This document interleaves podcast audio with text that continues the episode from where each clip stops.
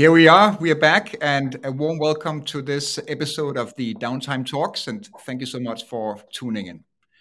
On this show, I'm speaking with guests about the trending topics in our lovely industry, uh, innovation ideas, and new ways to eliminate downtime in uh, construction. I'm Søren Brogaard, the CEO here at TrackUnit. It's my true pleasure today to welcome uh, Josh Nickell, Vice President of the Equipment Segment at ARA at our downtime talk today. Welcome, Josh. Thanks for having me. I, I, hate downtime, so I'm looking forward to talking about ways to get rid of it. Let's get rid of it. Why don't you start by quickly? I mean, you are a you know a well-known figure in this industry, especially in the U.S. But to our global audience, uh, why don't you give us a quick update on your bio, what you've been up to, and what you're working on today? Yeah, be happy to. Uh, so, my grandfather was in rental, or you might say hire. Uh, my dad was in rental. I swore I was not going to be in rental, uh, yet here I am. Turns out it's a pretty good place to be. I'm an equipment rental company in Atlanta, Georgia, with multiple locations for a number of years. Uh, we were listed by Inc. magazine as one of the fastest growing independent rental companies for four years in a row. And then we were strategically acquired by Sunbelt Rentals. Uh, I spent a little bit of time with them, but then had the opportunity to move overseas and work and live in London uh, with Point of Rental Software, managing their global operations. Had an amazing experience working in software and living overseas, closer to you. Um, and then moved back to the States in 2020. Had been a volunteer for the association for most of my life. And then they asked me to work here full time. So that's what I get to do now. So I work with our roughly 4,500 equipment rental members on everything from advocacy to sustainability to technology. I mean, I mean, I couldn't think about a better person of having on the show. So uh, great to have you here. And you're calling in from Atlanta, Georgia, right? That's where I am live? indeed. Hot Atlanta. Very good. So uh, I always ask my guests this uh, f- sort of intro question around uh, what does downtime mean to you? Yeah, so I heard you might ask me this question, and so I was trying to think of what it really means to me. And, and I know when I first got into the industry, um, when I was in my 20s, or I mean, I guess even sweeping cobwebs when I was in my teens, um, downtime was when the equipment's broken. Uh, we even had an extra term that we would use sometimes. We'd call it hard down. That means it's really broken. Um, you know, I think it's evolved from that. You know, that's certainly the worst part of downtime is when something's broken. But I, you know, I think that at least in the equipment rental space, we extend that beyond just being broken to is it rent ready? You know, is it uh, serviced and ready to go? Is it sitting out on a job site and needs to come back from the job site? Is there a delivery driver available to deliver it? So, can it be delivered to the customer? And I think that was the next stage for rental companies of um, eliminating downtime. And then I think that really where we want to go long term is is it fully utilized? You know because that's kind of the other end of the spectrum or the positive end of the spectrum. And if you eliminate downtime and that middle space because you know theoretically you could eliminate all downtime or most downtime by just letting it sit on your lot and never using it. But then it's not mm-hmm. fully utilized you know and at the mm-hmm. end of the day what we want is as much utilization as possible. And the thing that i would you know and, and i think this mentality is is not used as much anymore. But it, I would also say when we talk about utilization is I wouldn't consider it fully utilized anymore just if it's out on rent. I would only hmm. consider it fully utilized if it's out on rent and being used effectively by the customer. You know, there was a, a, day, and you know, for most people, it was 10 years ago, where a salesman would say, Well, if it's out on rent, it's fully utilized. I don't really care if they're using it, I don't really care if they forgot about it.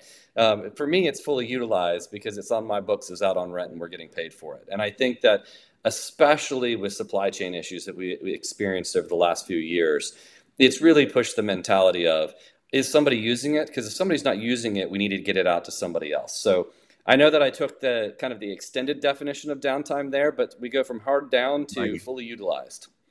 I like it. It's a it's a ni- nicely unfolding of of the term that uh, taps into technical sort of mean time to repairs all the way into the business models and to uh, P&L performance uh, basically as well. I, I, like that a lot. Thanks for opening that up. If you if you look at the last uh, let's say pre-COVID last five years ish, what are the what are the major categories that the rentals are focused on today in eliminating downtime? What are what are the big categories that you see in recent uh, years? Um, you know, I think one of the things that's happened, certainly in the U.S. over the last couple years, is a bigger adoption of technology and a bigger adoption of analytics. Um, the rental industry, just like the whole construction industry, hasn't always been an early adopter. I think it was McKinsey and Sons that ranked them second to last of all industries for technology adoption. Uh, but I think we learned over the last couple years that there's a lot of really important things that you need to be analyzing. You know, gone are the days where you can walk out on the second floor of your rental store and look out at your fleet and decide whether you buy or sell or change prices. You know, now you need data to make that decision, and there's a lot of people out there to do it. Um, and you need equipment for your customers. So downtime where you know a couple years ago we would have looked at it and said, well, we'll just buy another excavator. Um, we'll just buy another skid steer loader if we don't have any available. There have been multiple times over the last couple of years where you couldn't just do that. You had to figure out a way to improve the efficiency. You had to decrease um, downtime. You had to increase the ability to utilize. And so you're looking at, at data a lot more, whether it be utilizing tools to make it faster and easier to order parts and get your equipment back up from that, or better preventative maintenance. And at the same time, I think what's interesting is preventative maintenance has gotten more complicated over the last mm-hmm. couple of years because the equipment's fully utilized. It's out on rent. You know, we've had record levels of utilization. So it's getting more hours on it than it would normally get on it, which means it needs more preventative maintenance, which means it's more likely to break down. Um, and you don't have time for it to break down because it's got to get back out. And so mm. I think that's caused a lot of people where when they think about return on investment, you know, when you start start talking about software and analytics and data, it's squishy. You know, it's hard to really quantify what's the value of that. You know, a, a lot of rental store owners know, well, I can just go buy another mini excavator and I'm going to get a 50 to 70% return on investment for that, or at least dollar utilization for that. What am I going to get when mm-hmm. I put hmm. telematics on there? When I have a system that tracks that telematics? When I have a, a system that um, has prescriptive or at least descriptive analytics on it that tells me that something may be going wrong or I need to check on something.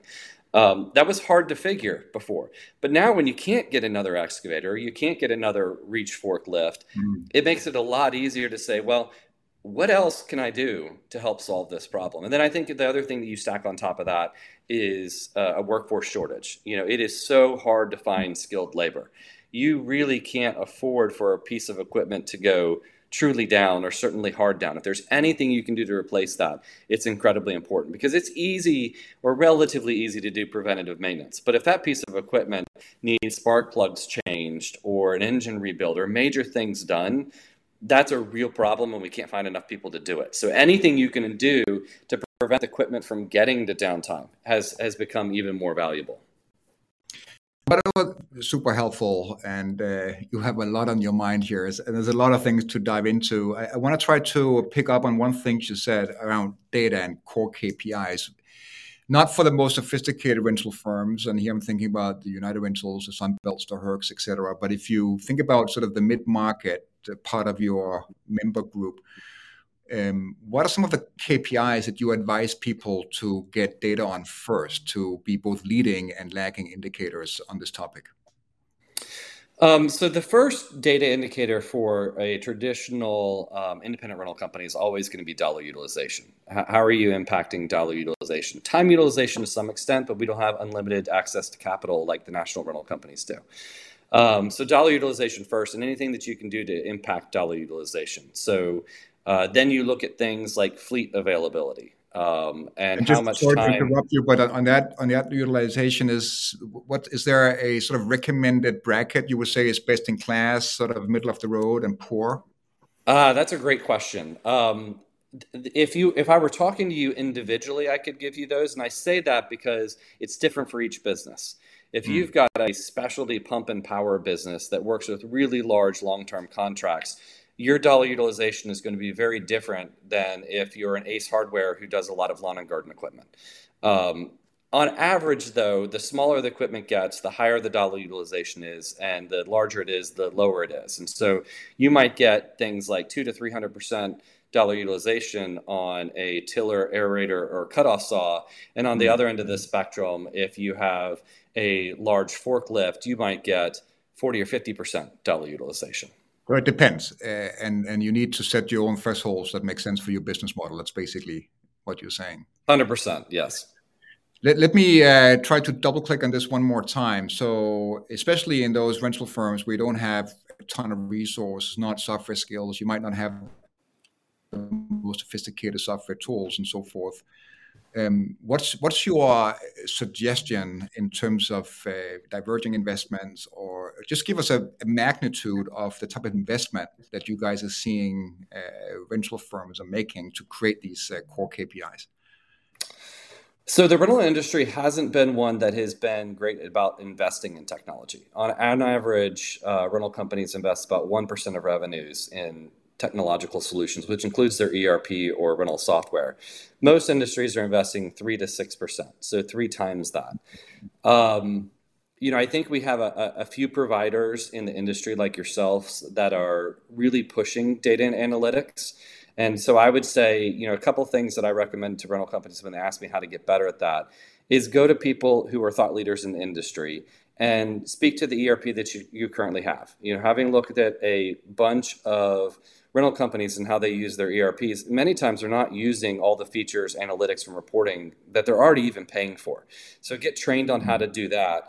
And then go after people and partners who can help you skip the steps you know anything that you can do mm-hmm. don't reinvent the wheel you don't have to figure out how to necessarily uh, eliminate downtime go after a partner who has mm. done that before and is good at that and ask them what the best practices are. You know to me a lot of it's the 80-20 rule. You know 20% of the effort gives you 80% of the benefit. And so if you can just do a mm-hmm. little bit in the space it's amazing how much of an impact you can make let me change the topic on you here a, a, little bit. So one thing is tech KPIs, and uh, we just talked about. The other side is the human side. You said that uh, also when you went down your list of what drives downtime. In terms of people, human, uh, where, where where's your um, I don't even know if you have a number on this. We haven't prepped this question, but in your eyes, how much downtime is caused by human error versus mm mechanical breaks, uh, other uh, procedural things that sits outside the human interaction? That's a great question. So let me back should, into some. Maybe I should actually uh, be more specific to operator error. Maybe that's an easier way to. Yeah, let me back into that. So um, we do have data on uh, staffing needs for our membership. So we know that our average member, based on a recent survey, is 30% understaffed, uh, particularly in mechanics and drivers. So when you think about eliminating di- downtime, those are probably two of the most critical ones the person who can get the piece of equipment back to you to be repaired, and the person who can repair the piece of equipment. Um, the other side of that, I would say, is most rental companies have young fleets. Um, now that has changed over the last couple of years because of supply chain issues. The average fleet age was usually between three to three and a half years, which means the oldest equipment in your fleet is six to seven years old. Now that varies by geography and country and all that kind of stuff, but now it's moving more towards three and a half to four years old. So you're keeping equipment longer. Traditionally, it would be just kind of like your car. You know, the first couple of years of your car hopefully nothing major goes wrong with it. You know, you have to do preventative maintenance. If anything major goes wrong with it, hopefully it's just a warranty issue. You know, and it goes back to the factory to do that. And so that would be a, a portion of downtime, but that's really uncontrollable downtime. Mm-hmm. Um, and then most of the time, rental companies are selling their equipment before it gets to the end of the use, usable life, or really the high maintenance part of the usable life. Um, I think that's changing right now because you you can't get replacements for the equipment and if you can't replace it then you're having to keep it longer. Plus your equipment is getting more utilized during its normal lifespan with you. Um, so that's that's doubly compounding the issue. So i would say that we're definitely dealing with more maintenance issues than normal um, mm. because the equipment's older and it's more utilized.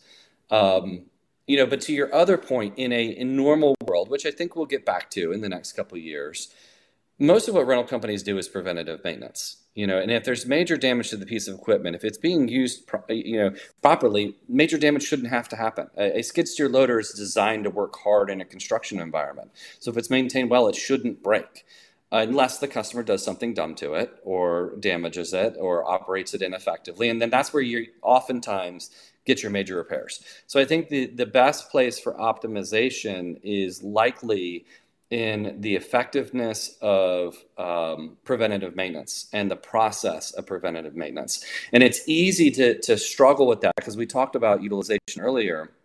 And I mentioned it's it, you know it's not available for rent if it needs to be serviced. Mm-hmm. That might mean that you need to service faster. But if you're mm-hmm. servicing faster because you have less people or because you want to do it, you get the piece of equipment available faster, then you mm-hmm. might make a mistake that causes downtime. Um, and so it's finding that sweet spot of doing it as fast and efficiently as possible, but also doing it effectively. And so I think there's a lot of basics in kind of like Six Sigma or 5S mm-hmm. that you can mm-hmm. throw in there. I, mm-hmm. I would highly recommend any operator who is not familiar with Six Sigma or 5S to go take a 5S course or just a yellow or green belt in Six Sigma. It's amazing some of the stuff that you can learn on that because so much of what we do is process oriented. And if you can mm-hmm. eliminate waste in the process or you can make the process more effective and efficient, then that just pays off in droves over time. Would it? I mean, would you dare to put a percentage on on, on the human error aspect uh, towards downtime versus uh, wear and tear and more mechanical issues? Is that is that something you would you would take a wild guess at? A wild guess. So I would say of major repairs or hard downtime, I would probably say that's 70% or more human error and less the equipment if the because the equipment's usually again if it's being operated properly in the proper scenario it's not going to break in in its you know five year history with you unless something major goes wrong. That's a manufacturer issue or a misuse or abuse issue or a misrepair or preventative maintenance issue. So i think for a company that is pretty good at what they do mm-hmm. most of it's going to be um, damage on a job site especially major damages. Very good Hey, as we're coming to the end here, and thank you so much for your insights. Uh, are there any uh, resources, uh, links, uh, or other material you would point our viewers to uh, uh, from the ARA catalog of, of, of, good research and guidance?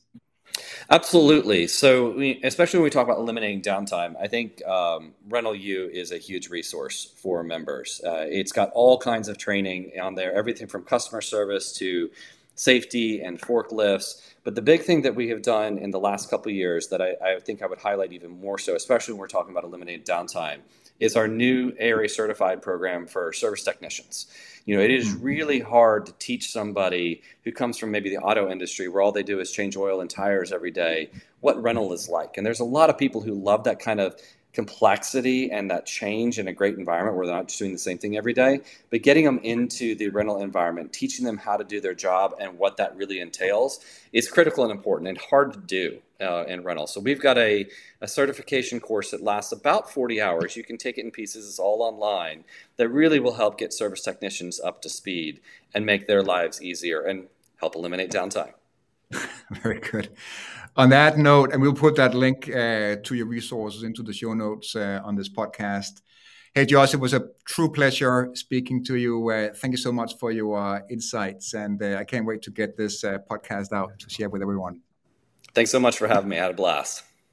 So that's it, folks. Thanks for listening in. Don't forget to subscribe and stay tuned in on more episodes on the Downtime Talks as we continue our discussions. Thank you.